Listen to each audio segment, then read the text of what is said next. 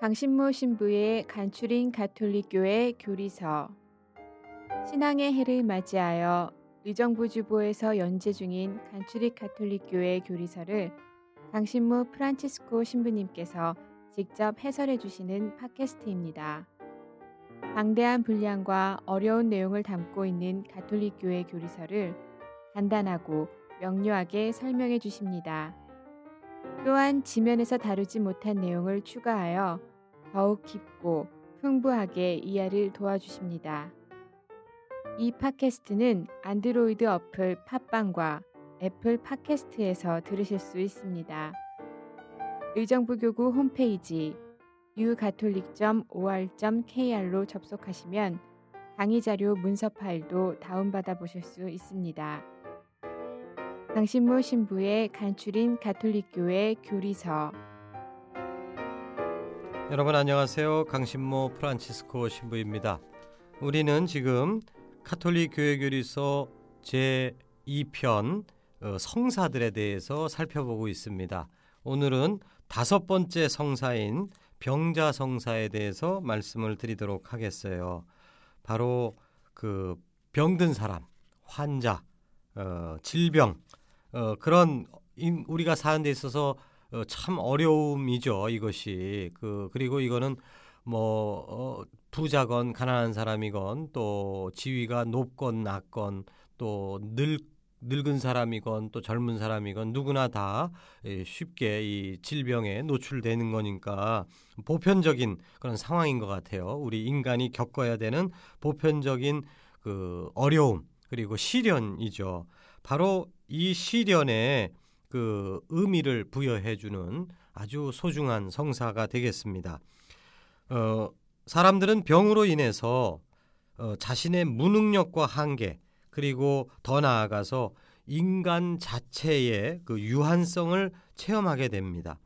그 젊고 건강할 때는 뭐 아주 자신만만하죠. 그러나 이 병만 있으면은 그러기 때문에 모든 병은 희미하게나마 죽음을 느끼게 합니다. 또한 심리적인 그 타격도 있는데요. 병자들은 자신의 잘못으로 말미암아 이런 질병이 생긴 것으로 느껴서 죄책감에 사로잡히가 쉽습니다. 또 실제로 그런 경향도 많죠. 뭐 무절제하게 그 생활을 했을 때 이제 질병에 걸리기가 쉬운 거니까. 그리고 또한 그 건강하게 일을 하는 다른 사람들과 격리되어서 외로움에 시달리게 됩니다. 어, 인간의 한계 조건이에요. 질병이라는 것은. 그러나 동시에 질병은 사람을 더욱 성숙시킬 수도 있습니다. 욕심과 교만에 사로잡혀 있던 자신의 모습을 발견하고 뉘우치게 되고 그래서 더 나아가서 하느님을 찾고 하느님께 돌아오도록 이끌 수가 있습니다.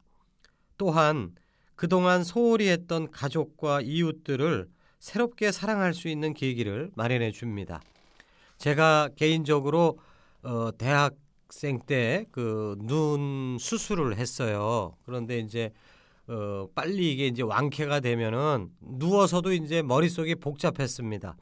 아, 그, 지금 누워 있는 시간이 굉장히 마이너스 되는 것 같고 빨리 이게 완쾌돼서 나가면은 내가 이 일도 해야 되고 저 일도 해야 되고 뭐 어디도 가야 되고 뭐 머릿속에 계획이 할 일이 없으니까 누워서 계획으로 그냥 막 성을 쌓고 있었어요. 근데 어느 날 의사 선생님이 이제 회진을 왔는데 저기 선생님 저 이거 언제 언제 퇴원해요? 이제 그 물어봤더니 그 선생님이 야, 너 그렇게 자꾸만 방정 떨면 너 아예 저 붕대 안 풀을 거야? 이제 그러는 거예요. 그 순간에 그러니까 이게 아직 수술이 완전하게 성공을 아직 보장받은 게 아니구나. 이런 생각이 들면서 겁이 덜컥 났습니다. 어, 그러면서 이제 다시 그, 그 겁이 덜컥 났는데 그러면서 순간적으로 제 머릿속에서 그 쌓아놓았던 성 벽돌을 차곡차곡 쌓아갖고 요것도 해야지 저것도 해야지 쌓아놨던 것이 한꺼번에 이렇게 와르르 무너지는 듯한 그런 느낌을 딱 받았어요. 그러면 이제 그게 그 완전히 무너지고 나면은 텅 비고 허무만 남을 거라고 생각이 되는데 희한하게도 그게 이제 하느님의 은총이었다고 저는 생각하는데 그게 벽돌이 다 무너지고 나니까 머릿속에 몇몇 사람들 얼굴이 떠오르더라고요. 어, 내가 어, 이렇게 은혜를 받았고 그러기 때문에 내가 감사하다고 뭔가 이렇게 전화라도 좀 드리고 그랬어야 되는 어, 그런 사람들 혹은 내가 어, 좀 위로의 말을 전해줘야 되는 사람들 그런 사람들 얼굴이 몇 개가 딱 떠오르더라고요. 그래서 즉각적으로 전화기를 붙잡고 이렇게 전화를 하고 이제 그런 적이 있었는데 그러니까 젊어 젊고 건강하고 그게 이렇게 축복만은 아닌 것 같아요. 그게 이제 잘만 쓰면요 얼마나 좋겠습니까? 우리의 젊음, 우리의 건강을 잘만 쓴다면 100배, 1000배의 그 열매를 맺겠지만 거의 대부분은 그거를 자기 욕심에다가 쓰는 거죠. 그러고서는 아무것도 안 보여. 다른 사람이 안 보여요. 근데 오히려 한 대 딱 얻어 맞고서 질병으로 인해서 한 대 딱 얻어 맞아서 그게 이제 어, 자기 계획 같은 게 이렇게 다 무너지고 나면은 욕심이 무너지고 나면 정말 우리가 어, 관심 가져야 될 사람들이 보인다. 저 개인적으로 그런 체험이 있었습니다. 이처럼 질병은 우리에게 좌절을 안겨다 주는 큰 시련이지만 양면성 그 뒷면에는 하느님을 사랑하고 이웃을 사랑할 수 있는 은총을 붙잡을 수 있는 계기가 될 수도 있다는 거죠. 그러기 때문에 요 시점에 요걸 잘 다스려야 된다는 얘기예요. 잘 도움을 받아야 된다는 얘기죠. 잘못하면 그냥 좌절로 가는 거고 잘만 도움을 받으면은 은혜를 느끼는 은총의 계기가 되는 거고 그러기 때문에 이제 병자성사의 필요성이 우리에게 있는 것입니다. 병자성사는 이런 의미로 필요한데 이것은 교회가 아 이래서 필요하겠다라고 해서 만든 것이 아니라 바로 예수 그리스도께서 이 병자들을 바로 은총의 길로 이끌어 주시는 그 예수님의 모범적인 행동 그게 있었기 때문에 그걸 보고 교회가 이제 따라하는 것이고 어, 또한 예수님께서 내 본을 본받아서 니들도 아픈 사람들한테 이렇게 해라 지시하셨기 때문에 교회가 이 병자성사를 수행을 하는 것이죠. 예수님 이전부터 구약의 이스라엘 백성은 질병이 인간의 죄와 관련되어 있으며 반대로 하느님께 충실하면 생명을 돌려받는다는 것을 체험을 했습니다. 그래서 이스라엘은 하느님께 자신의 병에 대해 하소연을 늘어놓고 삶과 죽음을 주관하시는 하느님께 치유를 애원하였어요. 그 우리가 그 성무일도 시편 기도를 보게 되면 거기에 정말 간절히 하소연하는 것이 그 태반인데 그 그, 그 하소연하는 그 기도들의 또 대부분은 병자들이 바치는 겁니다. 그리고 예언자들은 하느님께서 모든 죄를 용서하시고 모든 병을 고쳐 주실 때가 올 것이다 라고 예고를 했어요. 마침내 예수님께서 오셔서 그분은 병자들을 동정하시고 여러 가지 병을 고쳐 주시는 행적을 많이 보여주셨습니다. 이것은 하느님께서 당신 백성을 찾아오셨고 하느님 나라가 가까이 왔다라고 하는 명백한 표징을 보여주신 것이에요.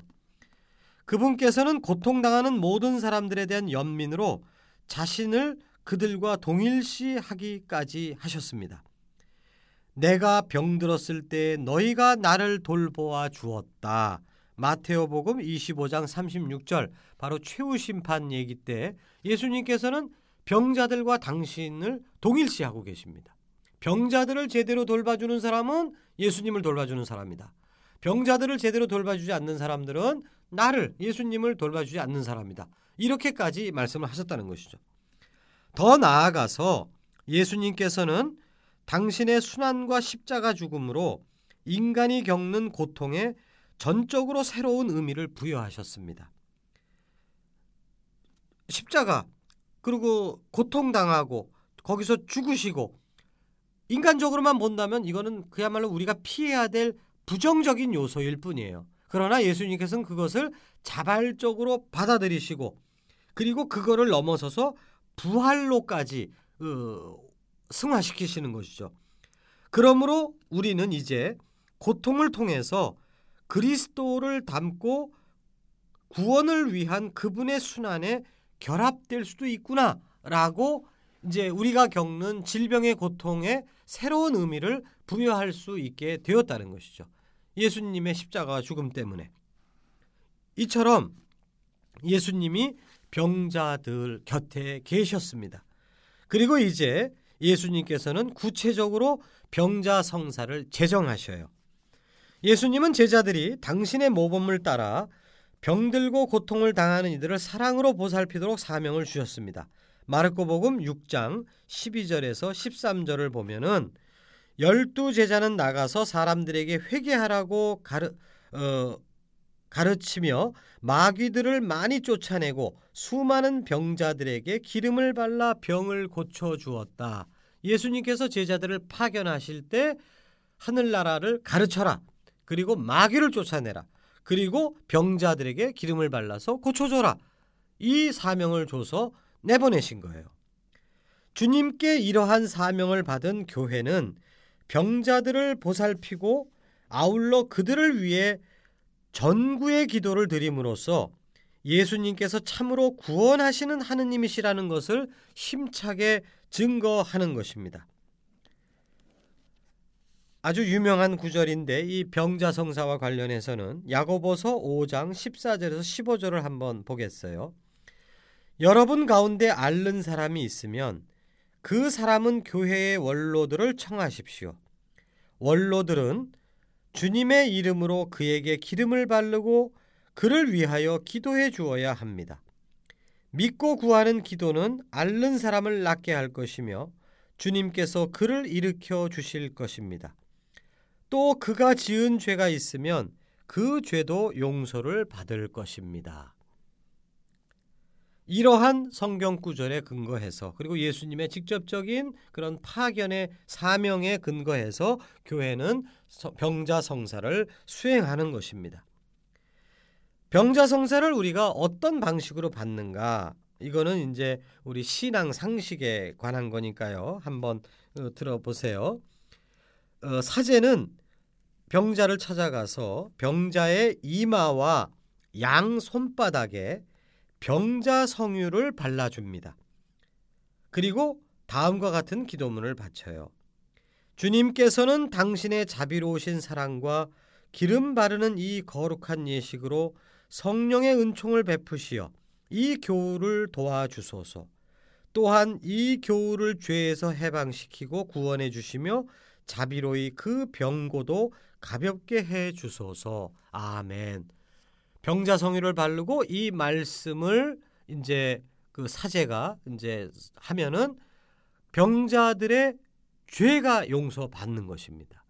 그리고 이제 그 병이 나을 수 있는 은혜도 이제 함께 받는 것이죠.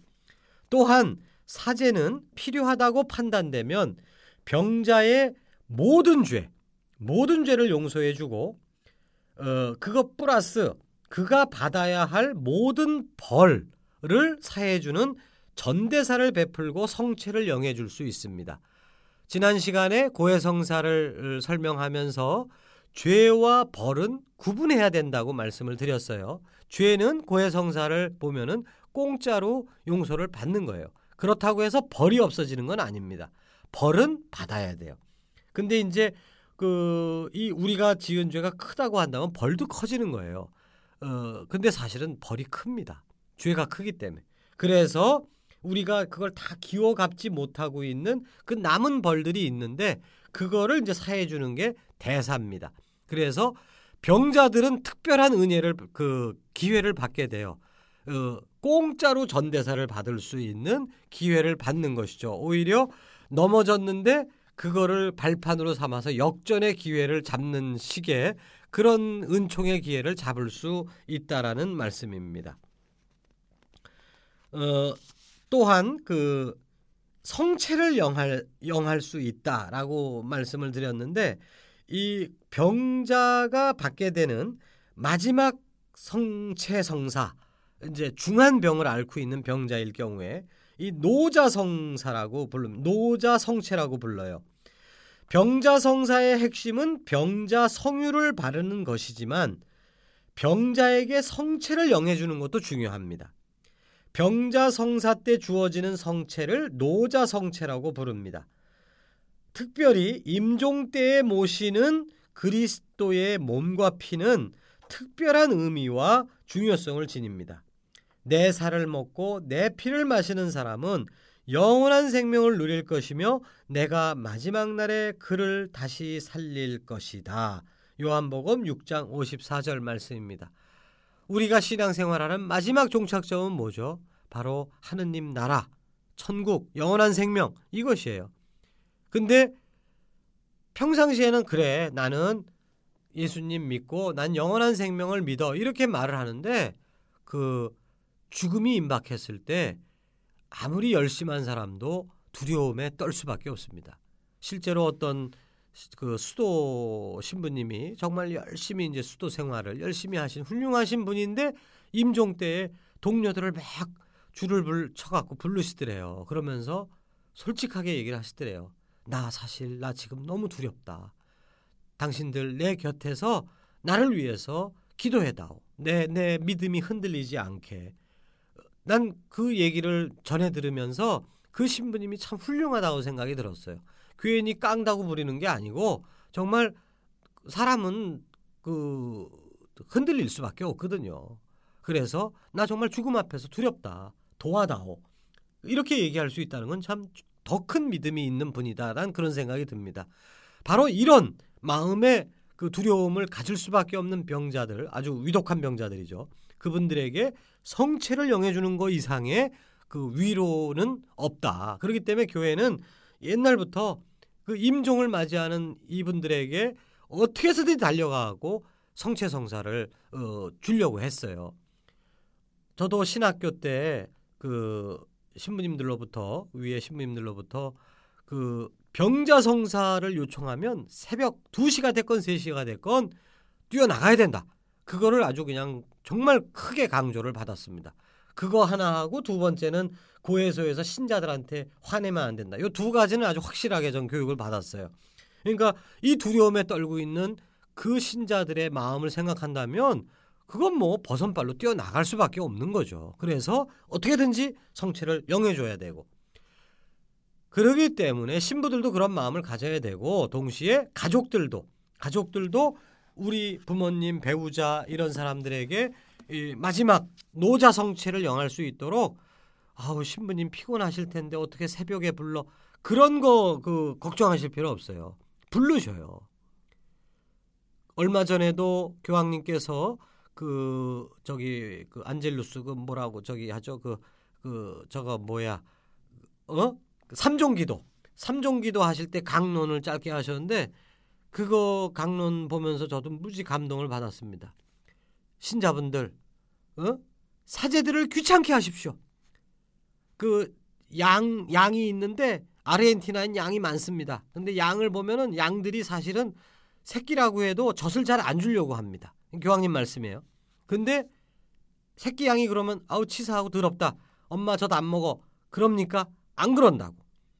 새끼 양은 엄마가 밀쳐내도 막 파고 들어간대요. 젖 달라고 그러면서 계속 엄마를 귀찮게 하면은 엄마가 귀찮아서 그런지 몰라도 슬그머니 젖을 새끼양한테 맡긴다는 겁니다.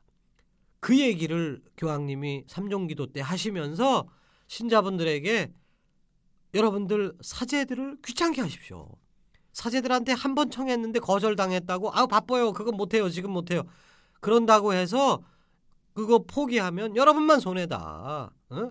그러니까 귀찮게 하십시오. 그러면 사제들이 여러분들에게 젖을 내줄 겁니다. 이, 이 얘기를 하셔요. 너무너무 정말 그 3억 1선에서 느끼시는 감정을 고스란히 전해주시는 건데 저도 똑같은 얘기를 드리고 싶어요. 사제들을 귀찮게 하십시오.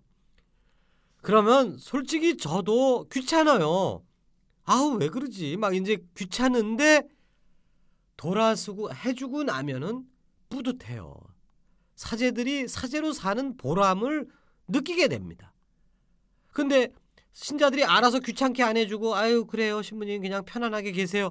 육신은 편안한데 점점점 사제들이 불행해집니다. 사제들을 사랑한다면은 귀찮게 구셔야 돼요. 그러면 여러분들도 행복해지고 사제들도 행복해집니다. 욱해서 그냥 휙 갔네 딴 데로. 예. 병자 성사는 누가 받는가? 과거의 병자성사는 종부성사라고 불렀어요. 인생의 종지부를 찍는 성사란 말입니다. 제2차 바티칸 공의회 때 명칭을 바꿨습니다. 병자성사라고.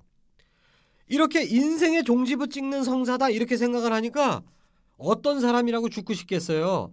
그러니까 이 종부성사를 받으면 그냥 죽는 거야 이렇게 생각이 되니까 안 불러. 웬만하면 그냥 참아요. 어, 난 아직은 종부성사 받을 때가 아니야. 그리고 꾹꾹 참다가 종부성사 못 받고 죽는 사람들이 막 생기는 거예요. 근데 원래 뜻이 이게 아니거든요. 본래 병자성사는 어느 정도 심각한 질병이라고 생각되면 누구나 받을 수 있는 성사입니다. 근데 이제 이 사람들이 말에 속는 거예요.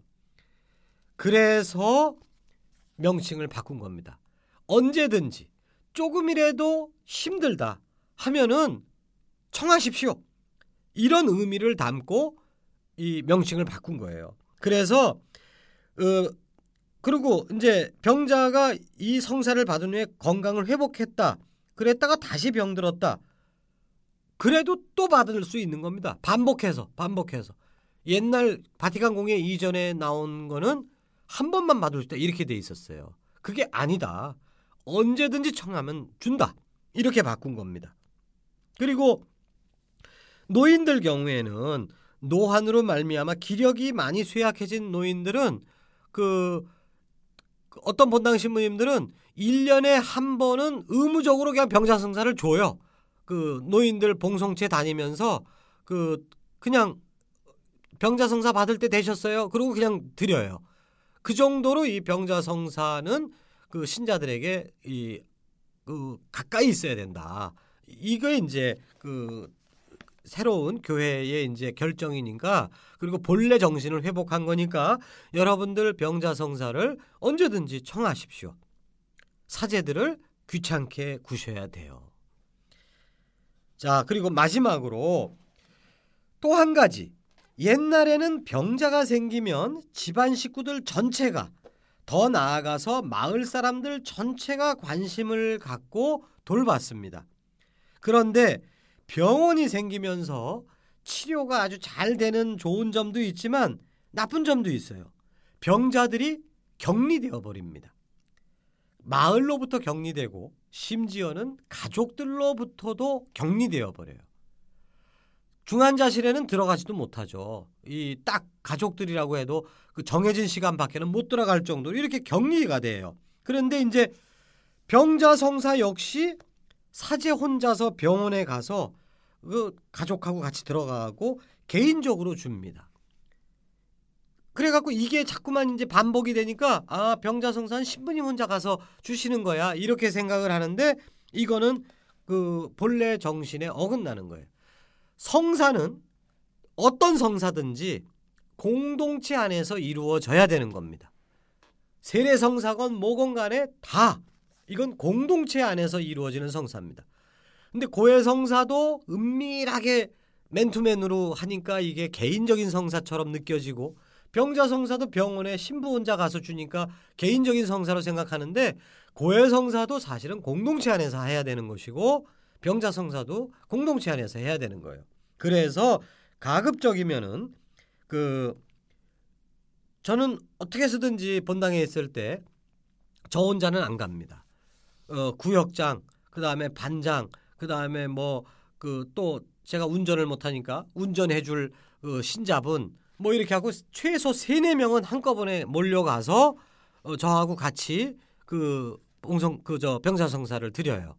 그리고 이제 가족도 거기 같이 있고 그 정도는 되고 또 그 봉송체 같은 경우에는 그 반원들이 한 네다섯 한 적게는 다섯 명, 많게는 열 명 이상이 먼저 그 할아버지 할머니 집에 가서 제가 가기 전에 30분 이상 전에 먼저 가서 할머니하고 뭐 대화도 하고 성가 뭐 좋아하세요? 그래갖고 물어갖고 성가도 같이 여러 곡 제가 스케줄이 밀려갖고 어 원래 예정보다 한 40분 정도 늦게 간 적이 있었어요. 어느 집에를. 그랬더니 그 반원들이 신부님 너무해요 막 그러는 거예요. 그래서 왜요? 그랬더니 성가를 너무 많이 불러갖고 목이 쉬었다는 거예요.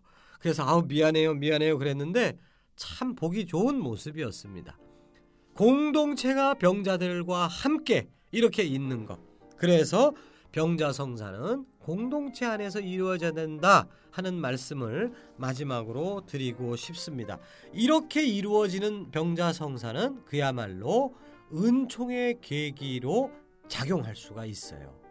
여러분 열심히 들어주셔서 감사합니다.